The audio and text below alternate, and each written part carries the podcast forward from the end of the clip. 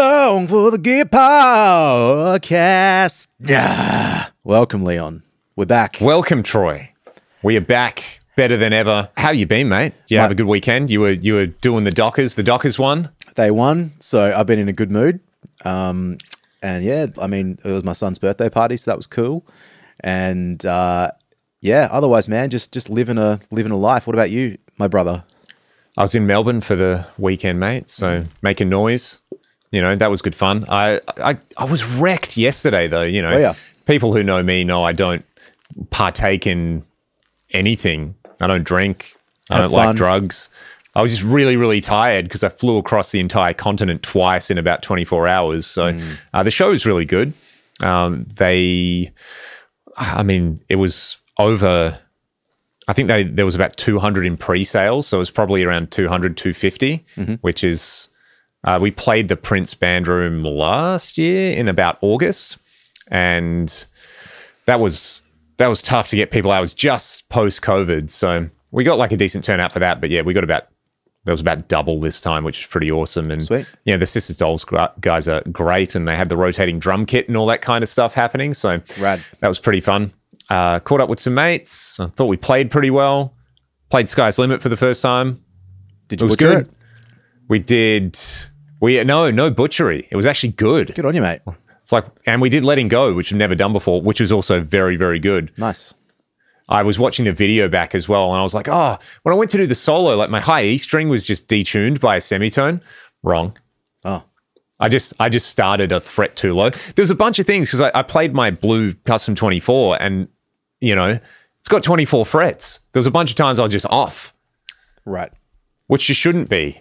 I've played that guitar for a million years. It's unacceptable. So Right. yeah, there were a few few nuggety bits, but overall it was a pretty good vibe. And caught up with some friends in Melbourne on the Saturday, and then I was back Saturday night. Had a gig Sunday, did a bunch of stuff yesterday, and mate, here we are. Here we are.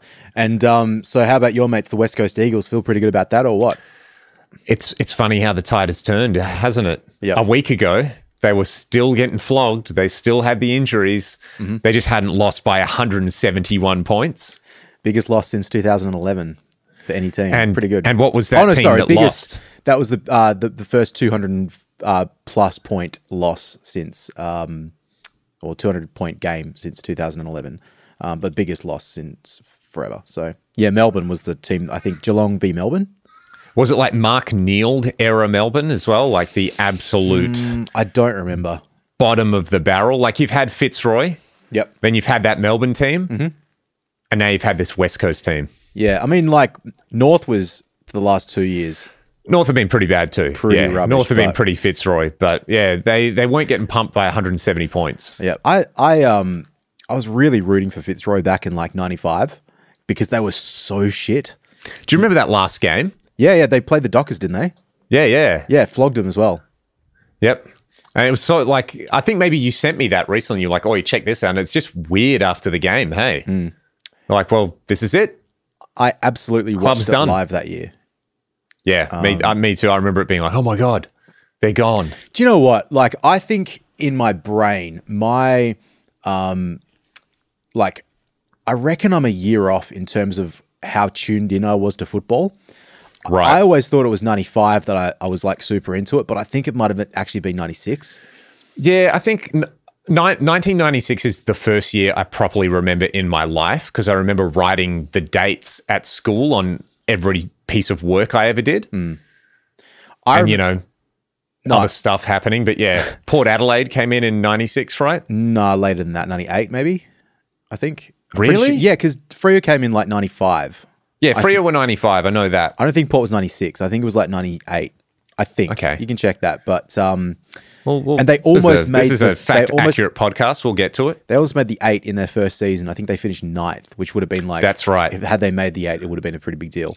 But, and I liked Port back then as well. And then I hated them. And I, I kind of like them this year. I'm really, man, Port Collingwood grand final would be sick. Well, my old man, who's a diehard Magpies supporter, if you if you're a team that's a Magpies or you're black and white, he'll support you. Mm-hmm. He's he's rooting for that because then that way, you know, he can't lose because it's Port Adelaide Magpies versus Collingwood Magpies. Yep. Yeah, when did They- they uh, the when did they Todd come into the competition? I really I really want to know. I really want to know. They were founded in 1870. I love how they have their we are the most successful AFL club ever. Mm-hmm. They're just like, yeah, count all these SANFL premierships that we've won. Yep. So that's uh Proud pretty history. crazy. Proud history, Port. 97. Yeah, see, Oh, okay. I, I'm off by a year as well. They There came go, into mate. the AFL. So Both there we go. Ladies and gentlemen, the Gear Pass podcast, the Gear Pass. Well, mate, was there's that new say- PRS guitar out. You know, the, there's a well, there's two, isn't there? There's the Myles Kennedy and the what is it, the NF 53? Mm-hmm. Yeah. So on that note, you know, we'll talk about that, but you wanted to sort of talk about like refined classics, I guess you could say. Yeah, I think you could say that. I think you Your just PRS, you did just your say that. Suhr, your what other what other companies? Your Duesenbergs, you know, these kind of companies that I guess have take taken classic guitar designs and just made them a little bit better, Yep. a little bit more good, and kind of built their reputation around it. What's your feeling off the bat? You, like, yay or nay? For the new PRS, Well, okay. Start uh, start with the PRS, like, and then we'll talk about just the con. Actually, you know what? Let's start with this. What's your what's your feeling on the general idea of taking a classic instrument and like, I guess modernizing it and making it better? Are you are you for it or are you not for it? hundred percent for it. Okay, I think I am. I think I'm pretty for it, but Yeah. um, I think it's worth a little discussion. Um, but let's start with the let's start with the new PRS because I saw that and laughed and went, "Fuck off, Paul!" Like I I, I was not into that guitar, It's a Telecaster. and it's like I'm not into the Silver Sky. I think Oh, I've we mate, we we all know about your love and appreciation for anything John Mayer, Yeah. particularly that guitar. yeah the the we'll talk about my other theory in a minute but um yeah i thought that guitar was just super whatever i didn't like the way it felt to play it it to know that now there's a telecaster like of that i was a bit like well fucking what's the point just buy a telecaster i guess the more i thought about it and i watched a couple videos I, I sort of came around a bit because there are things about the tellies that I have that I don't like, and, it, and to be fair, it kind of feels like they like fixed them a little bit.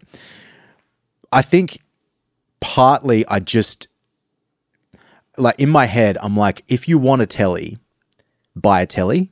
If you want a Strat, buy a Strat. Just if you want a Les Paul, get a Les Paul. And so when when you have a design that's just so clearly just ripped off something that is old, I, my in, my gut instinct is just to say like fuck off. So it's probably not that justified, but again, that's why I thought it'd be an interesting like topic of discussion for It's today. just the reactionary conservative within, mate. It's just finding its way out, you know? It's like, well, this already exists. What's the point? Why would I do that? yep. I mean, what don't you like about a Telecaster? I think the well, okay. I watched a couple of the videos. Um, I think it was maybe Paul sitting and like playing it and stuff, but the the noise issue is is a big one. Like, Yes. it's. I mean, I didn't really know that much about the Narrowfield pickups, and they sound pretty interesting. I think that is that in like you know the Paul's guitar, like his is that his signature model? Yeah, I feel like maybe in, there's one in the neck or something like that. Yeah, I just thought it was this mini humbucker, like to look at it, and I was like, I don't really like.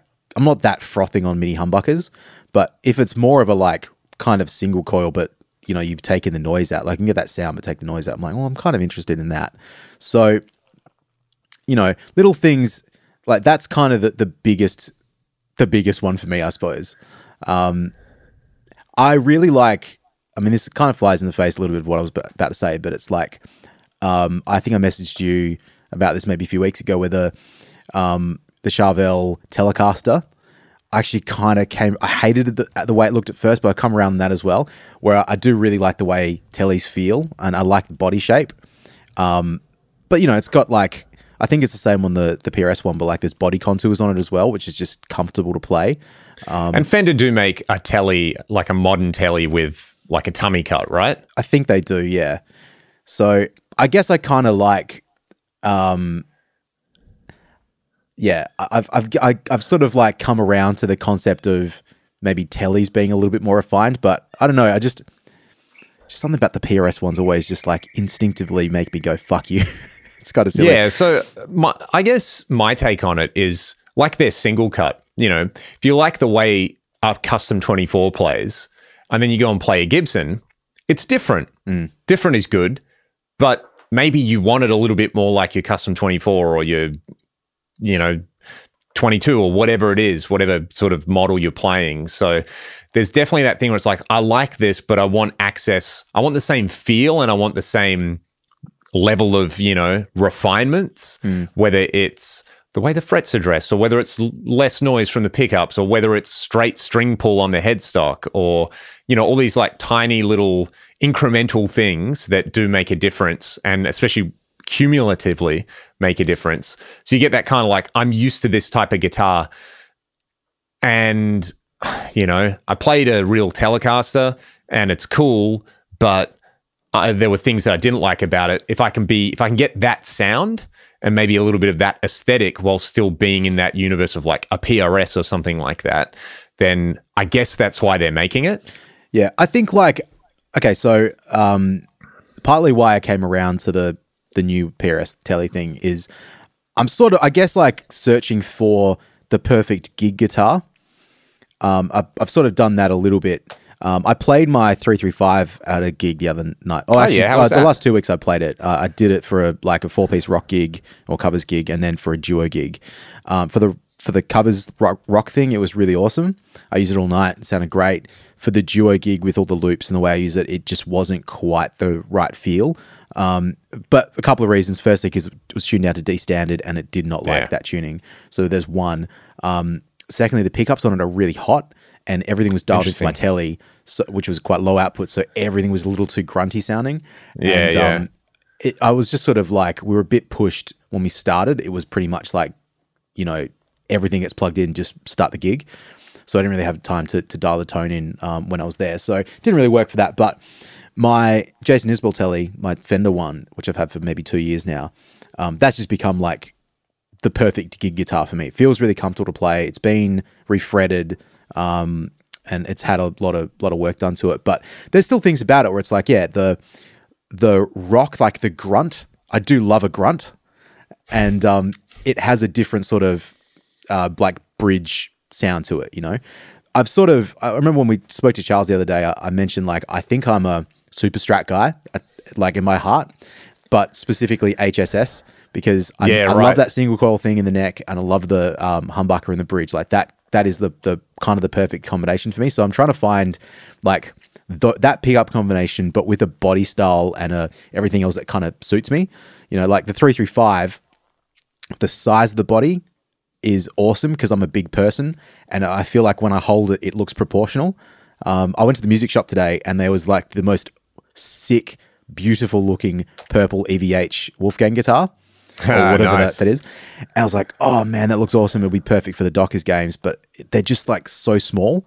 I, I just Yeah. don't really feel that comfortable playing them. You know, if it was like Kind of sized up- telly-ish, kind of yeah, but they feel kind, way kind of smaller, not smaller yeah, than yeah. that. You know, like the it- neck's very narrow. I think. Yeah. that's the And the body thing too. that I've noticed. yeah, I just I need a I like size on it. So again, like I'm on this like I'm on this search for what is the most perfect guitar for me, which it's so silly. I got plenty of amazing guitars. Like I'm very spoiled for that.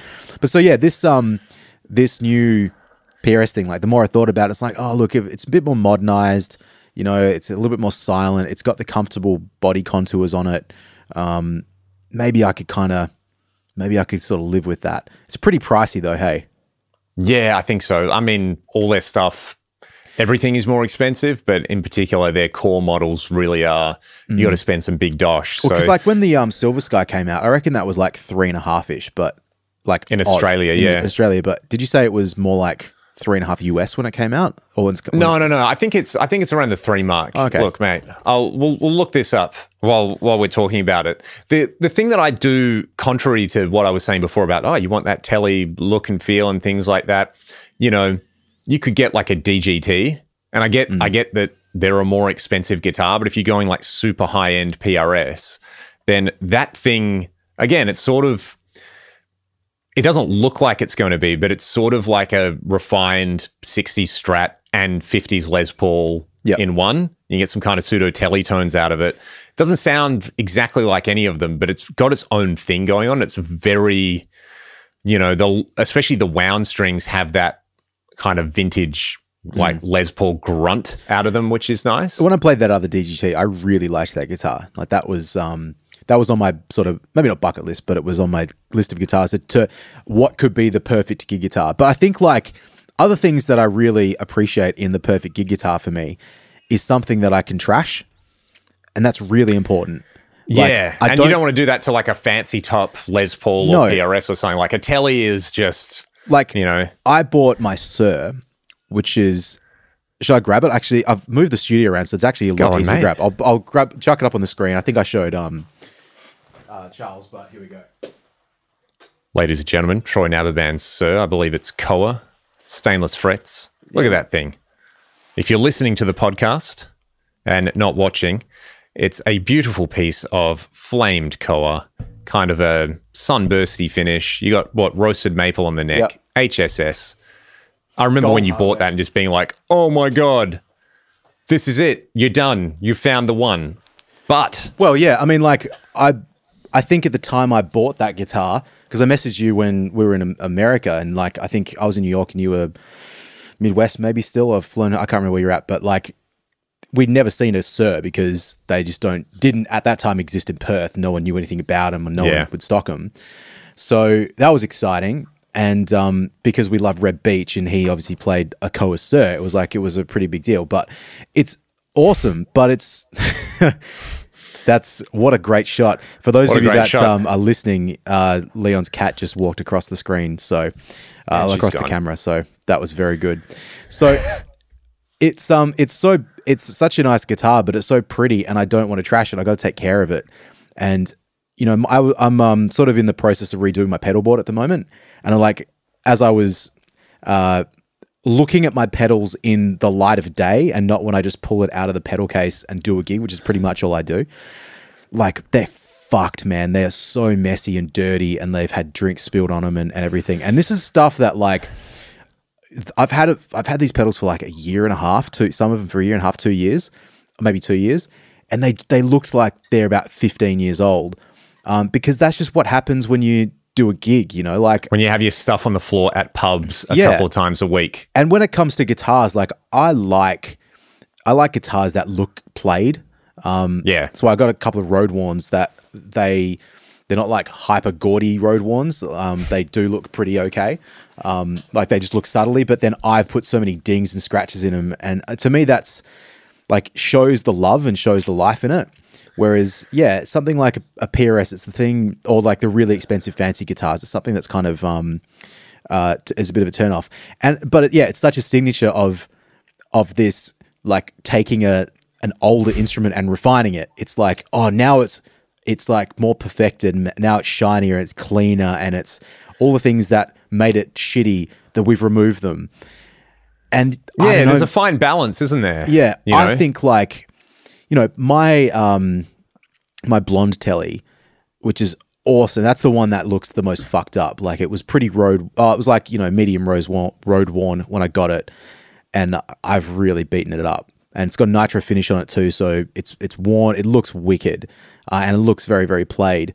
But like partly the things I like about it, like there's um the the neck to play certain things on it is real like to play a lot of chords and play sort of around the maybe first to the seventh, eighth, ninth fret is really comfy. in the Keith Richards zone. Yeah, and then you when you go up a little higher, it's like it doesn't have low action. It's got like a um, what do you call it when the radius is like seven point two five? It's not. It's the opposite of flat, more curved radius, I guess. Yeah, it's curvy. yeah, curvy. Frets So out. It yeah, it's it doesn't have that sort of like elite um shred you do anything like play anything on this guitar but that's kind of what's nice about it because it makes you just kind of like smash it harder and when i play it i just like yeah i bash it and i make different sounds with it and that's awesome and that's what gravitates me towards a telecaster um yeah it's just sort of i, I wonder if when if slash when i play one of these new PRSs if i'll just kind of be like oh it's it's just nice and you have to treat it kind and i Do you, think want, do you want to know what it costs in Australian dollars? yes i do 5,500 Australian dollars. are you serious yeah. So that's about 3,000 US at the moment. So is that for both of them, like each of them, or is that? I think so, yeah. yeah. I mean, like you're getting, you're in custom shop telly territory for that. Yeah, I mean, what did you pay for your Isbell Telecaster? Like two and a half or something, two two maybe. Like, and look, I hate this question when people say it. It's irrelevant. Is it really three thousand dollars better? well, who cares? But is it really three thousand dollars better? You know, uh, are you gonna?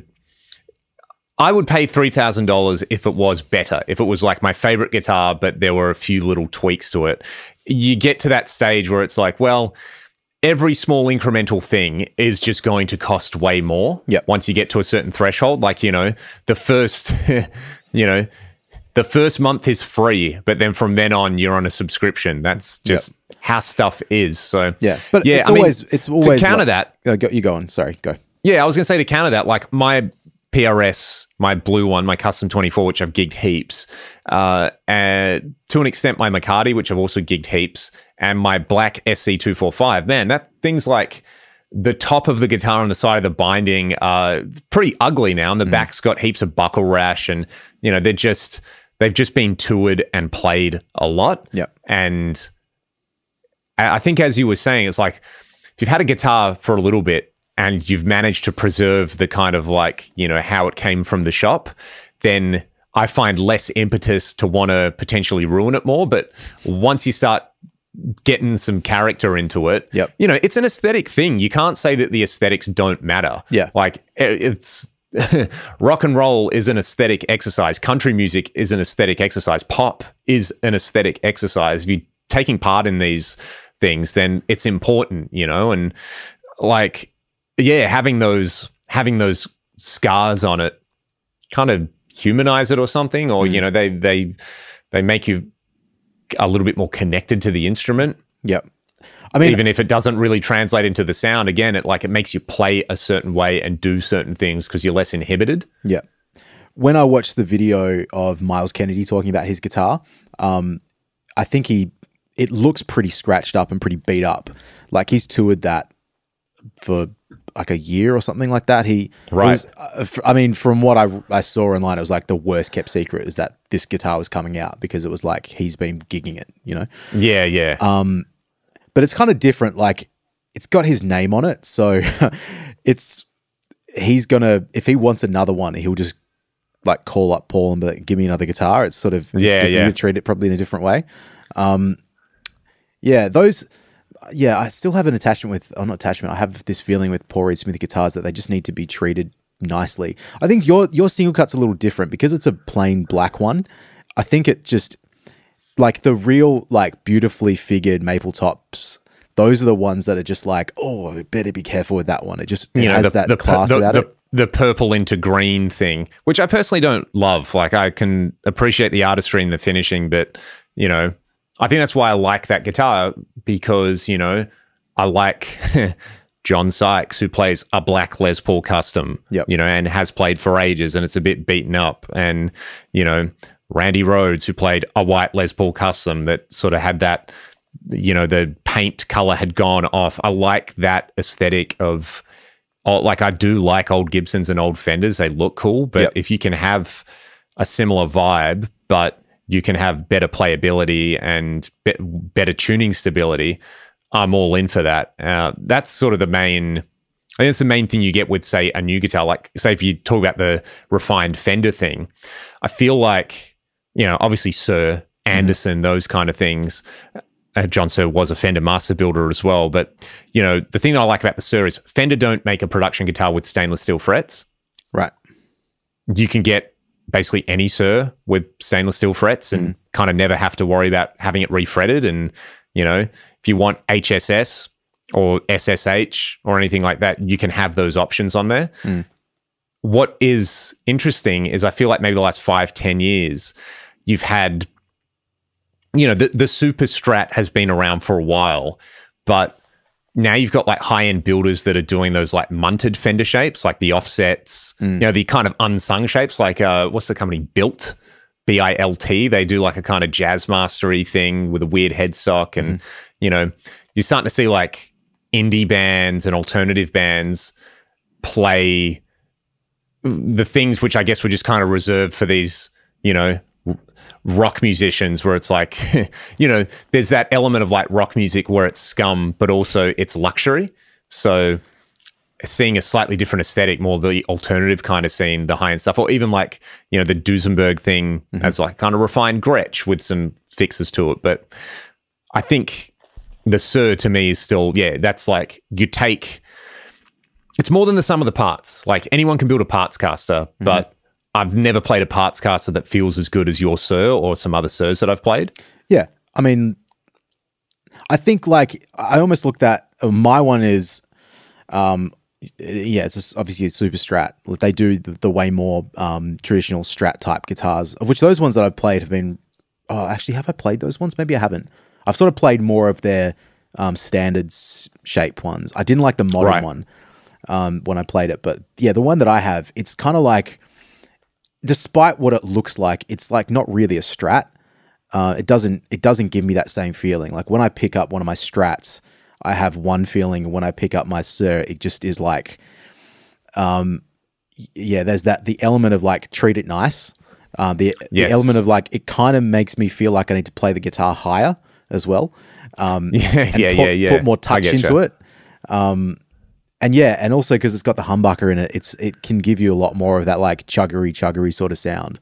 So Right, right, yeah, yeah. but uh, you know, I, it's obviously still it's comes from a strat, but it's just not really the same. It's um, yeah, it's it, it's weird, man. Like, I think ultimately I'm complaining about nothing. I'm Oh, I mean, that's just why we ha- have this podcast, Yeah, right? It's just having a complaints whinge, mate. about nothing. but um, yeah, I um, I, I don't know the. I, I think like what it comes down to for me is maybe a silly thought, but it's like the.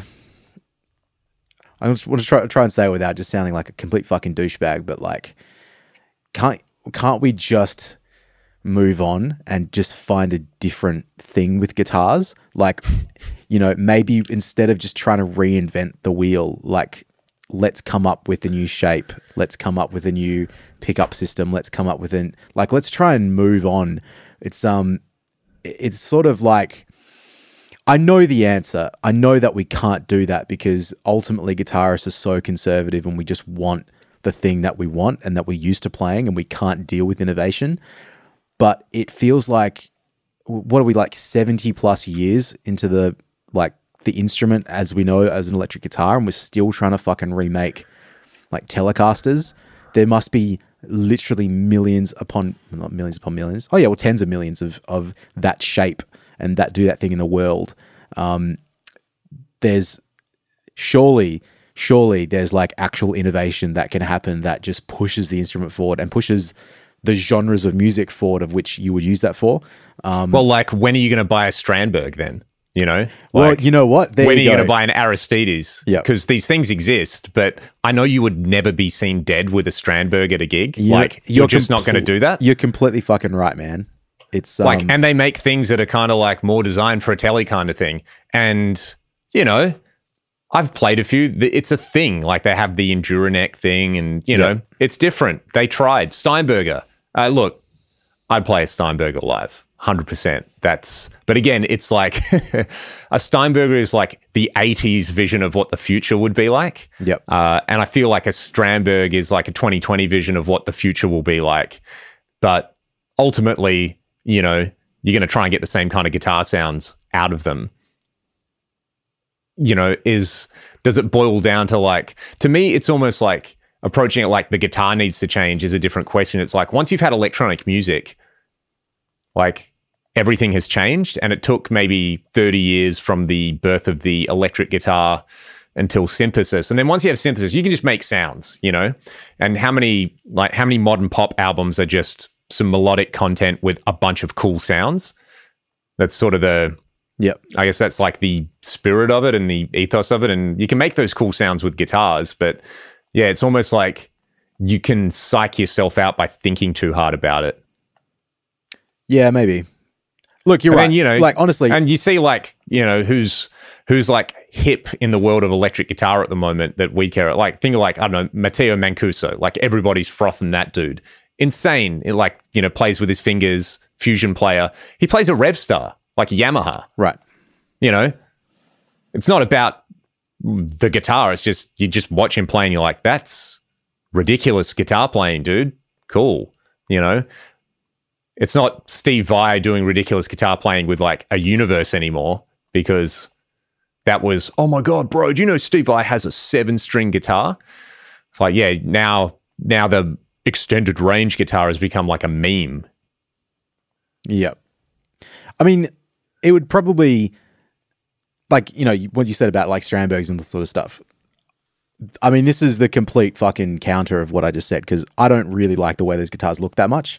Um, but also, I think partly what I don't like is it it always feels so focused in just a particular genre of music and a particular sound that I'm not that interested in.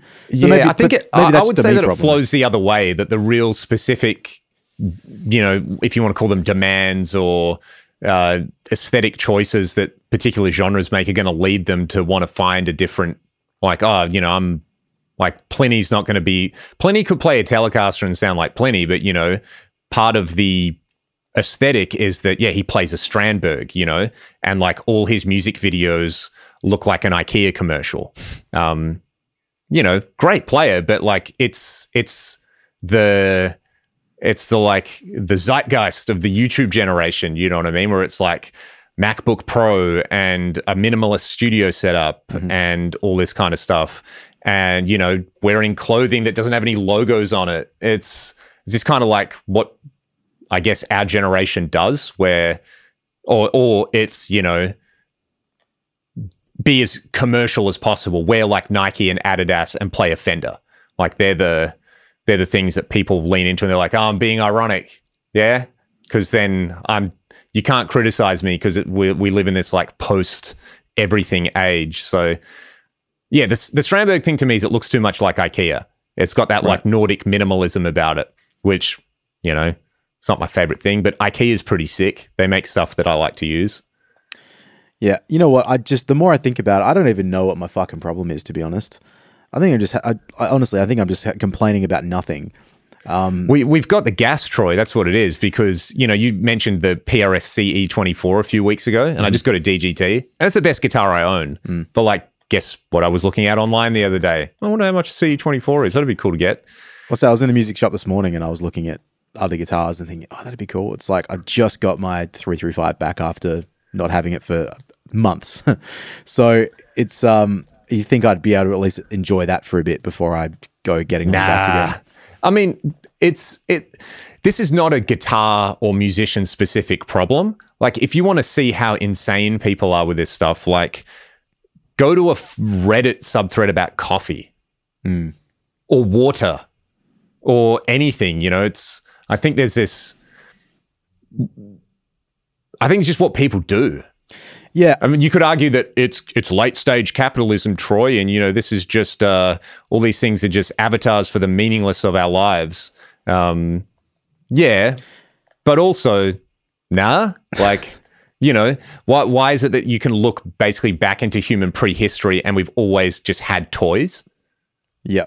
Oh, I, I think like I'm just the more I'm like thinking about it and discussing it out loud, I feel like I'm going round in circles and contradicting myself and just realizing how stupid I sound the more I complain. You know what I mean? It's yeah. Just- oh, I mean, I'm the same because I'll be, you know, I'll make a YouTube video about, hey, everybody delete all your presets on your Axe-Fx and just have one preset and play music. And the next thing I'll do, I'll edit that video and then dial in six different ambient presets that I'm never going to use. So um, there was, I forget what I was reading, but someone made the, whether it's I read it and someone said it or whether I read it and got thinking about it. But I think if you actually want to understand people, don't look for the things that, that, that you know, if you want to understand the way someone thinks, don't look at the parts of their thinking that is consistent and logical. Look at their hypocrisy.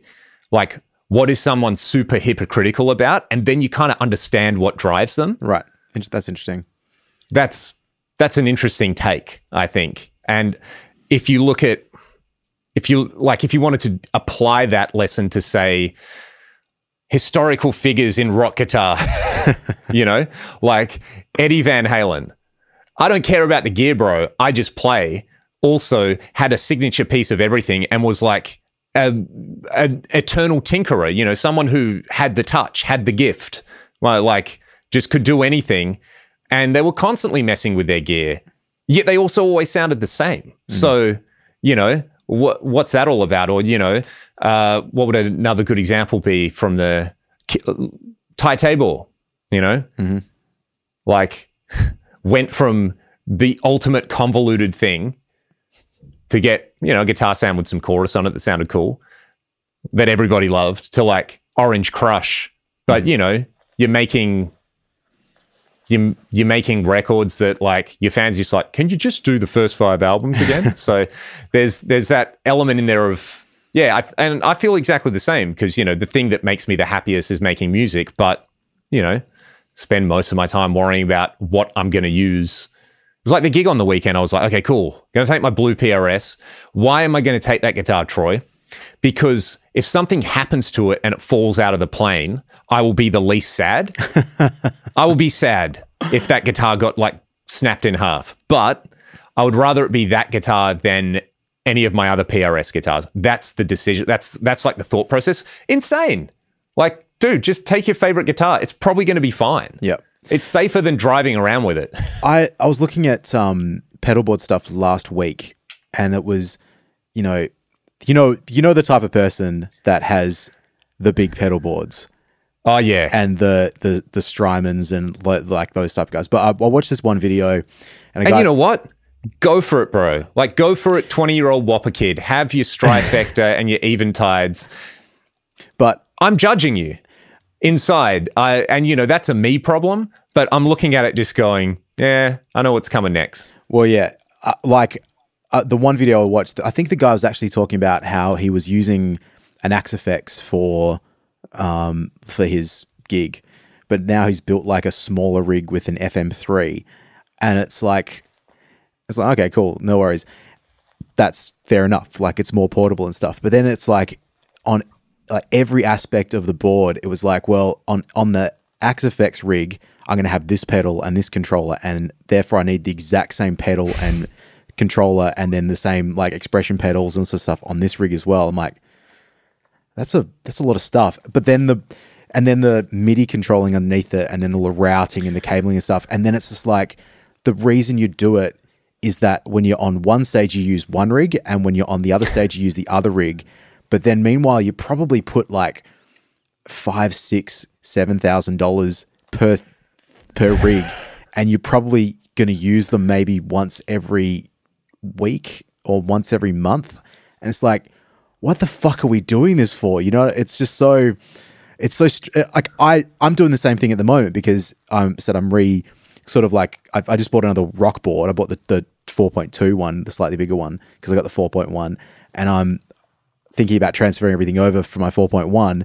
But then, like, I put that FM3 on the on the the 4.2 board um, yesterday with an expression pedal. I'm like, well, that looks pretty cool, and oh, I might actually have enough room to put like the RC500 on here and and maybe a different Morningstar controller and then all this sort of stuff. And it's like, but then I could use that rig to do these gigs, and then I've got my other board for doing the other gigs. It's like, man, I'm doing the exact same thing, and all that's going to happen is I'm going to have a massive hole in my wallet again for no reason Yeah, reason. yeah, and it's you know being all of these things were previously only accessible to pros. So mm. if you were touring and you were playing five times a week, six times a week, ten times a week, however much it was, you needed this stuff to just bolt on and go. Mm. Like you, but now it's available to everybody.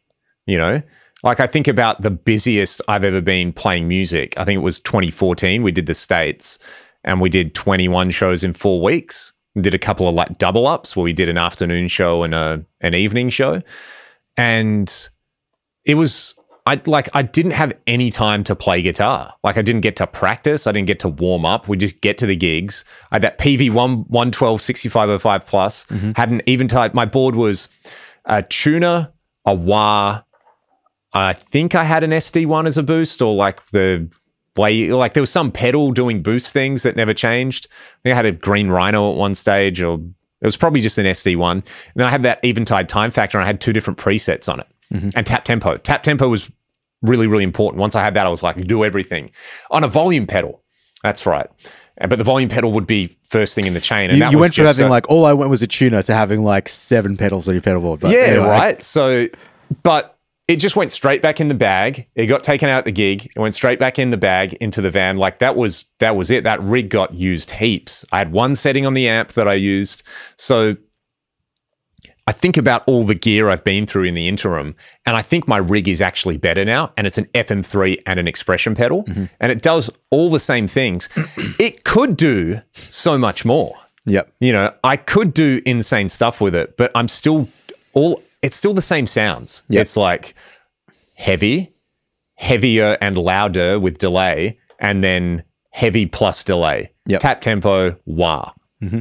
That's that's enough. Yep. Um, even I borrowed my mate Shane's Axe-Fx in Melbourne over the weekend, and he's got an FC12. So I had the FC12, and it threw me a few times because I'm used to three buttons Yep. with tap and hold. So yeah, I actually think, and I mean that's one reason why my FM3 just stays in the case between gigs. I actually don't take it out and really play with it anymore.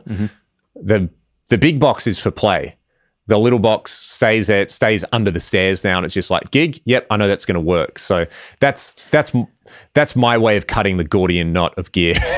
but man, I do the exact same thing. Like my pedal board during the week, it doesn't come out. It comes out every outside of a gig. It comes out maybe every three months, four months, because Yeah. I'll I'll program a different um like a few different songs into it, which is really it's only just tempo, um like song title, tempo, and maybe a rhythm pattern on the on the one thing, um and then uh, occasionally I'll also if I've really just been hating my sound for whatever reason, I'll I'll ch- try and dial something different in with the HX Stomp. Um, but yeah, it's the same thing, man. Like you rock up to the gig, you do the gig, uh, you go home. My guitar's the same. Like my, it's it used to be when I played my Cole Clark acoustic for all the gigs. It never ever came out of the case because like I'm staring at my Guild um, acoustic Yeah. right now, and I've got several other like really nice acoustics. Um, the Cole Clark is just a tool. Like it's my work. It's my work device. Um, and now it's it's sort of is like that with my um, Charvel and my Isbell because they both serve different purposes. One is to do the Dockers, uh, and one is to do all the other cover gigs. Uh, my Axe-Fx, my AX8, sorry, um, I still take that for the Dockers uh, gigs. It literally never comes out of its like its laptop case, which is what it has lived in for the last like six years. Never comes out unless I've got to like do that one gig. But it, all this stuff, I'm still in this trap, this constant trap of like, okay, a looking at gear, but just the thought of like, yeah, it can do cool stuff. Like, what more cool stuff can I do? How much time do I want to waste? Like, that's why the like the Morningstar and the way that whole rig works is um, is really cool. Like from the the tech nerd side of it, I'm really happy with how that's all come together. Uh, there's still more stuff that could happen because, like, man, I could hypothetically like we've got the same Behringer digital mixer with ha- Yeah, which yeah. has MIDI in. I could control that with a foot pedal if I wanted to. Yep. And I've thought about doing that with a WIDI jack because it's it might just be channel on and off or reverb on and off on a vocal. Like you can do anything you want. It's just Yeah, um, I think there's a thing now where people have always thought of these things. How cool would it be to do A, B, C, or D? Mm-hmm. And when the actual ceiling, like the price ceiling, comes way down on that, it's like, well, yeah, WIDI Jack's not expensive. I'll just get one. Yep. And then I've got more stuff that I can do. Whereas, you know, that's a bit cheaper than paying a sound guy to run your desk for Yep. every single gig. So, yeah, I think part of it. It's interesting. I feel like we're untangling this. we've we've really gone off topic, like- but it's a cool. I think it's a cool topic. But go on. yeah, sorry. yeah. You know, it's sort of you you you're within striking distance of all these ideas. So it's it's actually I'm going to argue that it is creative, but but sometimes the flexing that creativity ends up you end up just flexing it purely on like signal chain and routing and you know sound design rather than music. Yep. and that always gets thrown around as a criticism. But you know we should be focusing on making more music. Why? No one values music anymore. I think what people really want to do is they want the satisfaction of doing something creative with their life, and the only thing they know how to do is how to play music. Uh, and this is going to be a conundrum for the entire planet uh, when you know AI replaces heaps of jobs. What are you going to do with yourself? Yep.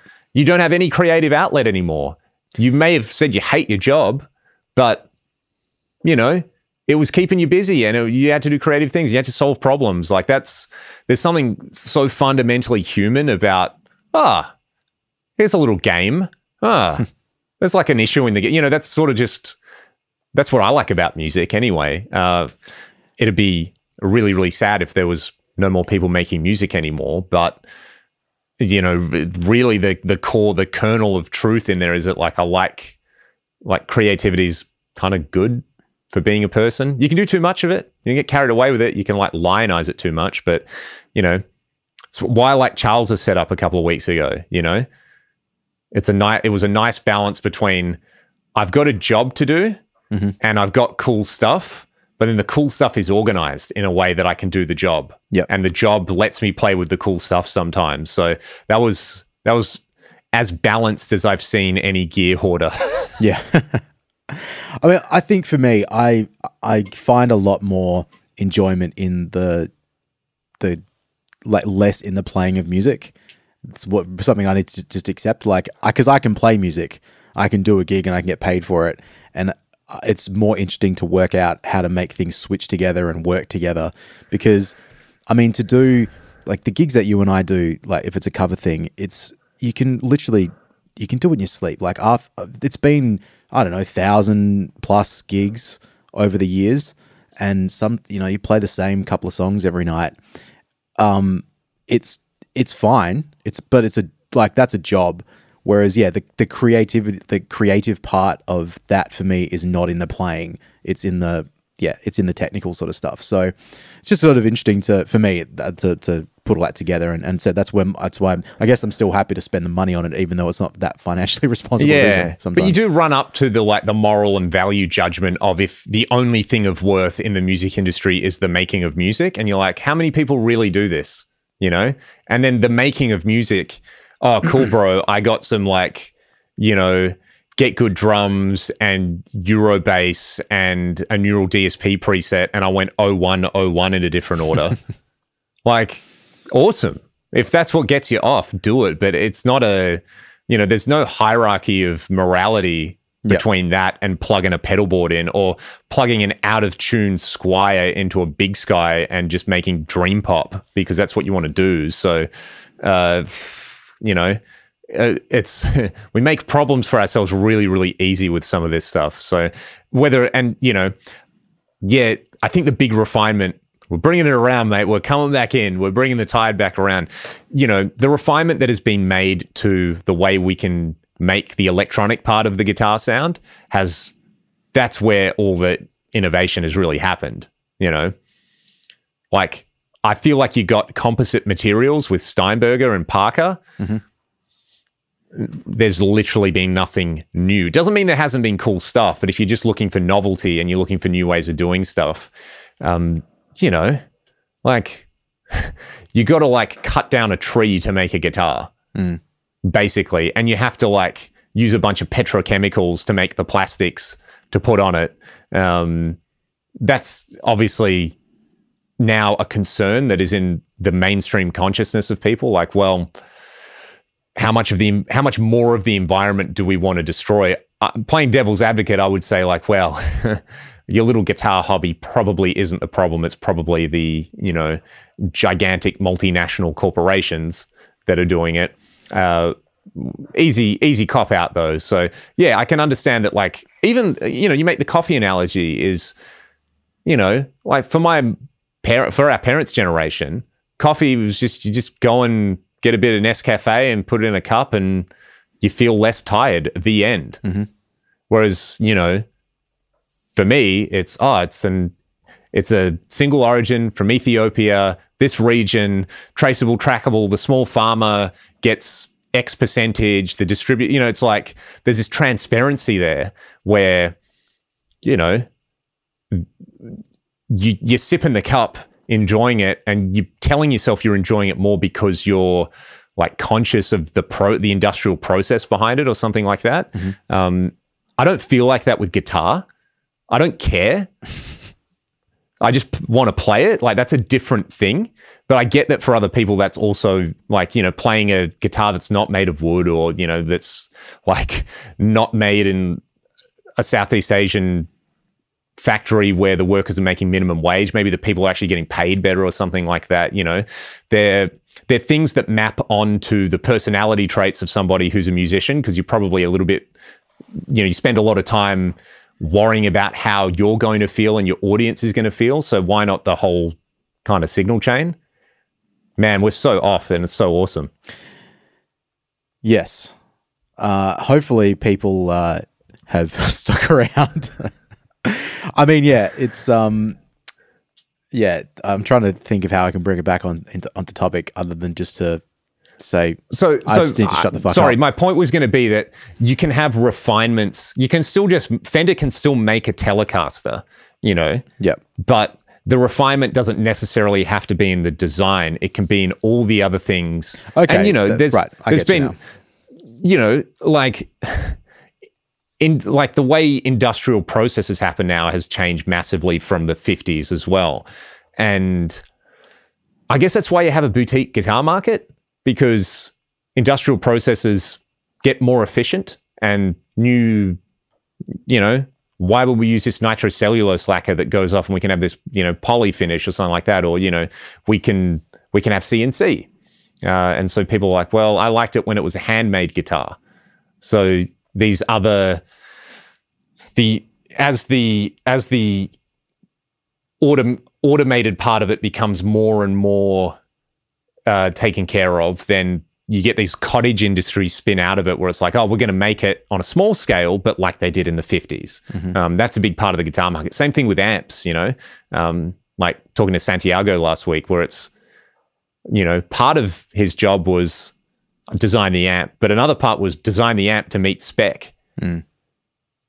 And, you know, emissions and things like that, which were just not a thing in the 60s and 70s, and now they are. So, yeah, it's it, it's maybe a little bit uncomfortable realizing that like the the hobby that we love so much is embedded so deeply into like these big global processes that happen.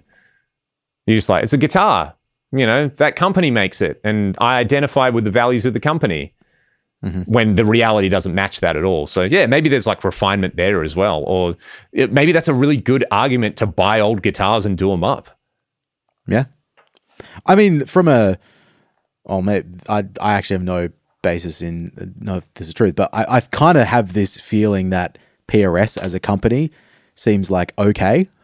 Um, again, I don't, I don't know if that's true or not, but the fact that you got so many guys that are there that have been there for like 20 something years, it seems like at the very least it's probably an okay place to work. And Paul is obviously very passionate and there's like, Well, they took out a really big loan during the pandemic so they could pay their workers. Like they didn't lay off their staff unpaid. They they paid them throughout the lockdowns and stuff like that. Um, and whether a lot of other companies did that and just didn't advertise it, or whether the PRS just kind of did it and you know, they had access to it. But I remember that happening and being like, okay, there's still some human beings working here yep. you're not just you know a bunch of ants in a factory churning out these things so that you can meet some global hedge fund's bottom line Well, even like I, I remember watching a thing of Paul talking about the um, SE guitars, and he's like, "Yeah, you know, we had these made in is it World Music in Korea that did them, yeah or does them, i think i think Cor-Tek make them now right?" Well, anyway, he was like, "We we put these guitars out, and you know, other companies were doing it, and they were hiding the fact that it was all made international, da da da." But we were like, "No, no, like they're good instruments, and you guys deserve to be recognized. So we're going to put it on the back of the headstock to say this is where it's made, and you should be proud of it, and we're proud of it." And it's like that's kind of a, you know, that that has like actual. uh a that has ramifications for like the culture around consumption with musical instruments Yeah. you know because man how many facebook groups have you been in over the years which are like a bunch of dudes talking about how awesome you know super strats that were made in america are and american cars and you know by the way it's friday so here's some girl with her tits out you know like that's uh, yeah, awesome, bro. Like, you know, this is just a it's fun for some people if that's that's what you like, but also that's that to me that is that like stagnant I don't actually really like music. I don't actually really like guitar. I'm just a bit lonely. I want to hang out with my mates, kind of thing, which is okay. You know, nothing wrong with that. But you know, then going on these rants about oh, the made in made in China or made in Korea, and you know, whatever. It's um, Yeah. what is that economic nationalism that I'm talking about? uh, It's it's not necessarily a a bad thing, um, but you really really see it really hard with guitars. Yeah. I mean, I've I've said to you, and I've said to a lot of people recently, my Mexican made guitars are the ones that I play the most. You know, my Charvel and my Isbeltelli, both made in Mexico. My other um uh, like Blontelli made in Mexico. They're amazing instruments. They play guitars. They feel great. They sound great. It's like, why would you spend so much more money to, to get a made in USA guitar that man like so the comparison between some of the American tellies that I played and the um like the Mexican ones have been very unfavorable. You know? Because I mean, what's the difference? Labor. Like, what's the biggest cost for Fender or Gibson? It's labor. You know, so that's why we pay so little for consumer goods is because you can take the most expensive part of the process and make it way less expensive by offshoring it. Um, and you know, again, not necessarily a good thing or a bad thing. It's like a complicated thing. It creates, you know, like it's that's globalization, and it kind of looks like there's this coming ensuing retreat from globalization.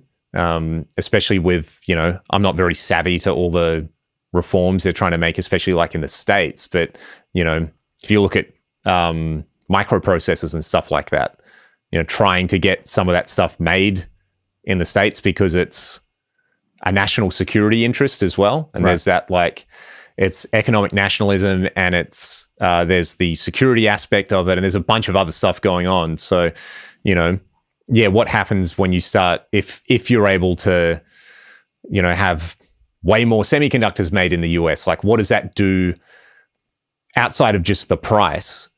You obviously need a lot of experts to work on something like that. Like with guitars, you, even though it's a lo- much more automated process, you know, you, like guitars don't set themselves up out of the factory. Um, You still need So- someone to operate a Plek. yeah, you still need someone to operate the Plek, Plek and operate the CNC, and that expertise, you know, um, if you bring it, if that's taking place, you know, in the country of origin, then again, like, do you get more John Suhrs eventually? But instead of, or like, you know, the if you had people who were working for Gibson in the 70s who left and did their own thing, they'd have a different skill set to someone working there now who might just operate the CNC. They may not have the full picture. So, um, yeah, that was another thing I remember reading about PRS where, like, if you start working there, you start in one division, but you eventually work everywhere. Right. So, if you've been there long enough, you probably know how to make a guitar, Yep. which I think is pretty cool. Yeah. Um who was is it Knaggs that came out of PRS? Yes, I think Joe Knaggs was there. He did the private stock thing for a while, and Right. like the mirror was his design, and Okay. yeah, does the Knaggs thing now. So, um, Yeah. I mean like yeah, I I still have that thing with PRS where as I said, it just it uh, like some of the some of the guitars that come out and they're so fancy and they're just so nice and that's just like not what I like about guitars. yeah, But then there's just like, you know, I, I can't I can't really be that stupid and be like, you know, knock the refinement of the instrument and knock the like at the work atmosphere that seems to be like reasonable and him as a, a boss seems kind of reasonable. I've never I don't know anything to the truth or yeah, yeah. or not of that. It's on the at least on the surface it seems like fairly ethical. So, you know, gotta give him props for that. So like really but also, it is it is an aesthetic thing. Like you know, you're wearing a leather jacket and jeans. Like, sure am. you know like james dean bro like that's why that's popular Yeah. um a butterscotch telecaster or a sunburst les paul is you know Yeah. that like the i guess the trends in consumer goods at the time were as they were and they're so you had this like nexus of things Mm-hmm. which it is iconic you know Man, as I And- I've, I'm really coming around to my own hypocrisy over the course of this discussion. The like, the conservative guitar player and the like hating of conservative guitars. It's just yeah yeah the uh, dichotomy of that. I'm just like, just shut the fuck up, Troy. But but it's that ten, like you know the the idea is that like if you understand the hypocrisy, then that's the the tension is the thing that is that's where your desire to do stuff comes from. You know, um, that push and pull between I want this, but uh, you know, I don't want it to be exactly the way it was when it was made like that, but I still want it to kind of be that. So, um, you know, that's I guess why Fender have custom shops and why there's there is space for other ideas in there, and mm. I think, you know, the cool thing about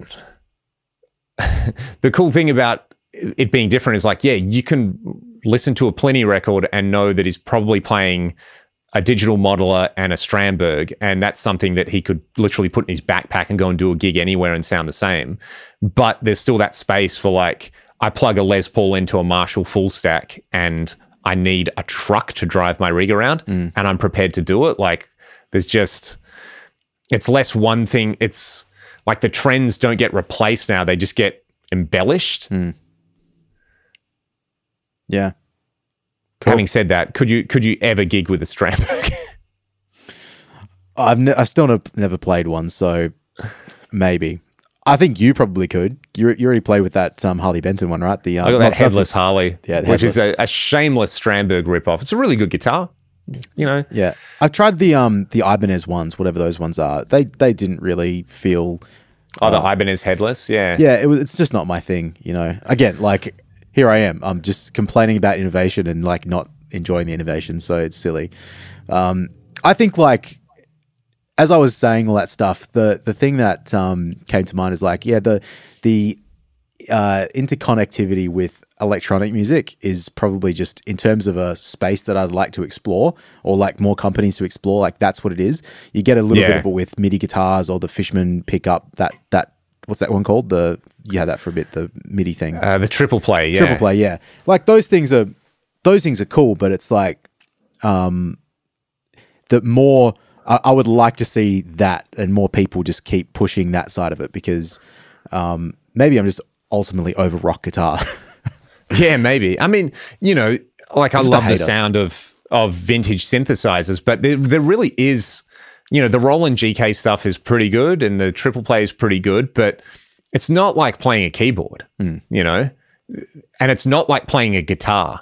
It'd be that feels like kind of one of the final frontiers where it's like, how could you get a guitar, which is the thing you and I grew up playing. That's the that's the muscle memory that's baked yeah. into us.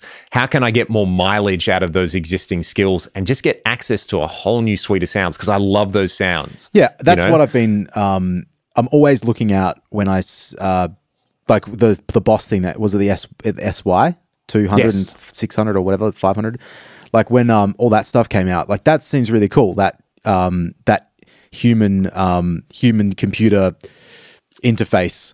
Um, or yeah, the Fishman pickup, as I said, because I I'd love to in, be able to incorporate that into the gigs. That would make me like tick off the technical satisfaction, um, but also make it slightly more creative because it's just not the same guitar sounds all the time. Yeah, yeah. Um, I'm you know I, I've said before like all the stuff with me and speakers. I'm still working out elements of that but that's different. Like that's a that's more of a recording studio and a um, uh, trying to like work on other people's stuff and and get that sounding better. Whereas like just me and my own creativity is is sort of maybe slightly different, uh, or my interests are slightly different. So it's interesting to think the way something like a guitar cuts across genres and other things humans like to categorize themselves into, you know, belief systems and uh, political views and taste in music and aesthetics and things like that, it really does just feel like kind of a fork or something, you know?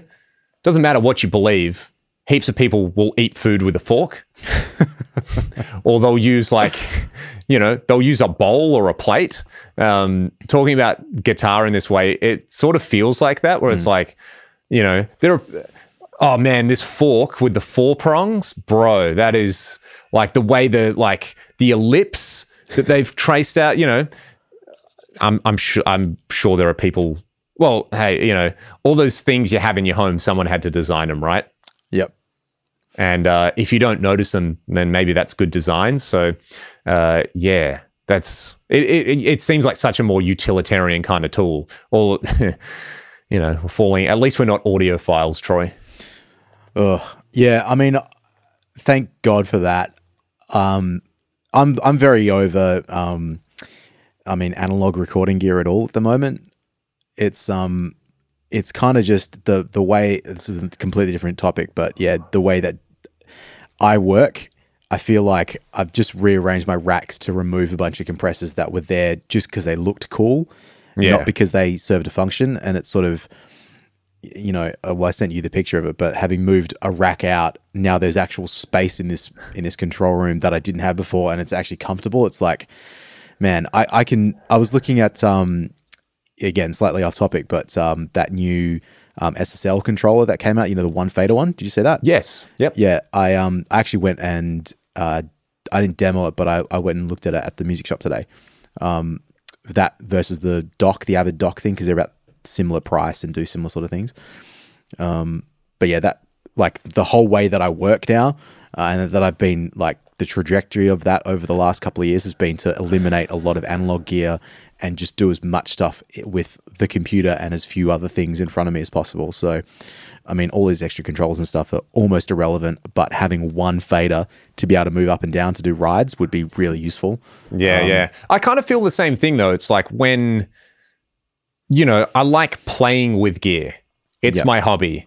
But when I want to work, the less stuff in front of me, the better. You know, just like I'll, I will clean my desk before I do any recording. You Right. know, I'm like one of those kind of people where it's like, no distractions, please. Just if I've got a tuner and a guitar plugged into something, then I can I can do what I need to do. So again, I feel like that's just a skill set that you know you develop over time and then when you click into that mental space that's where that's where the kind of i can do the job with the minimal stuff kicks in but the rest of the time you kind of want to have fun so stuff's kind of fun Yep.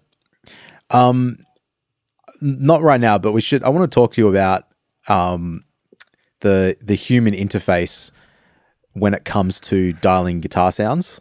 oh yeah Not the human interface, Okay. the, the interface between human and guitar sound.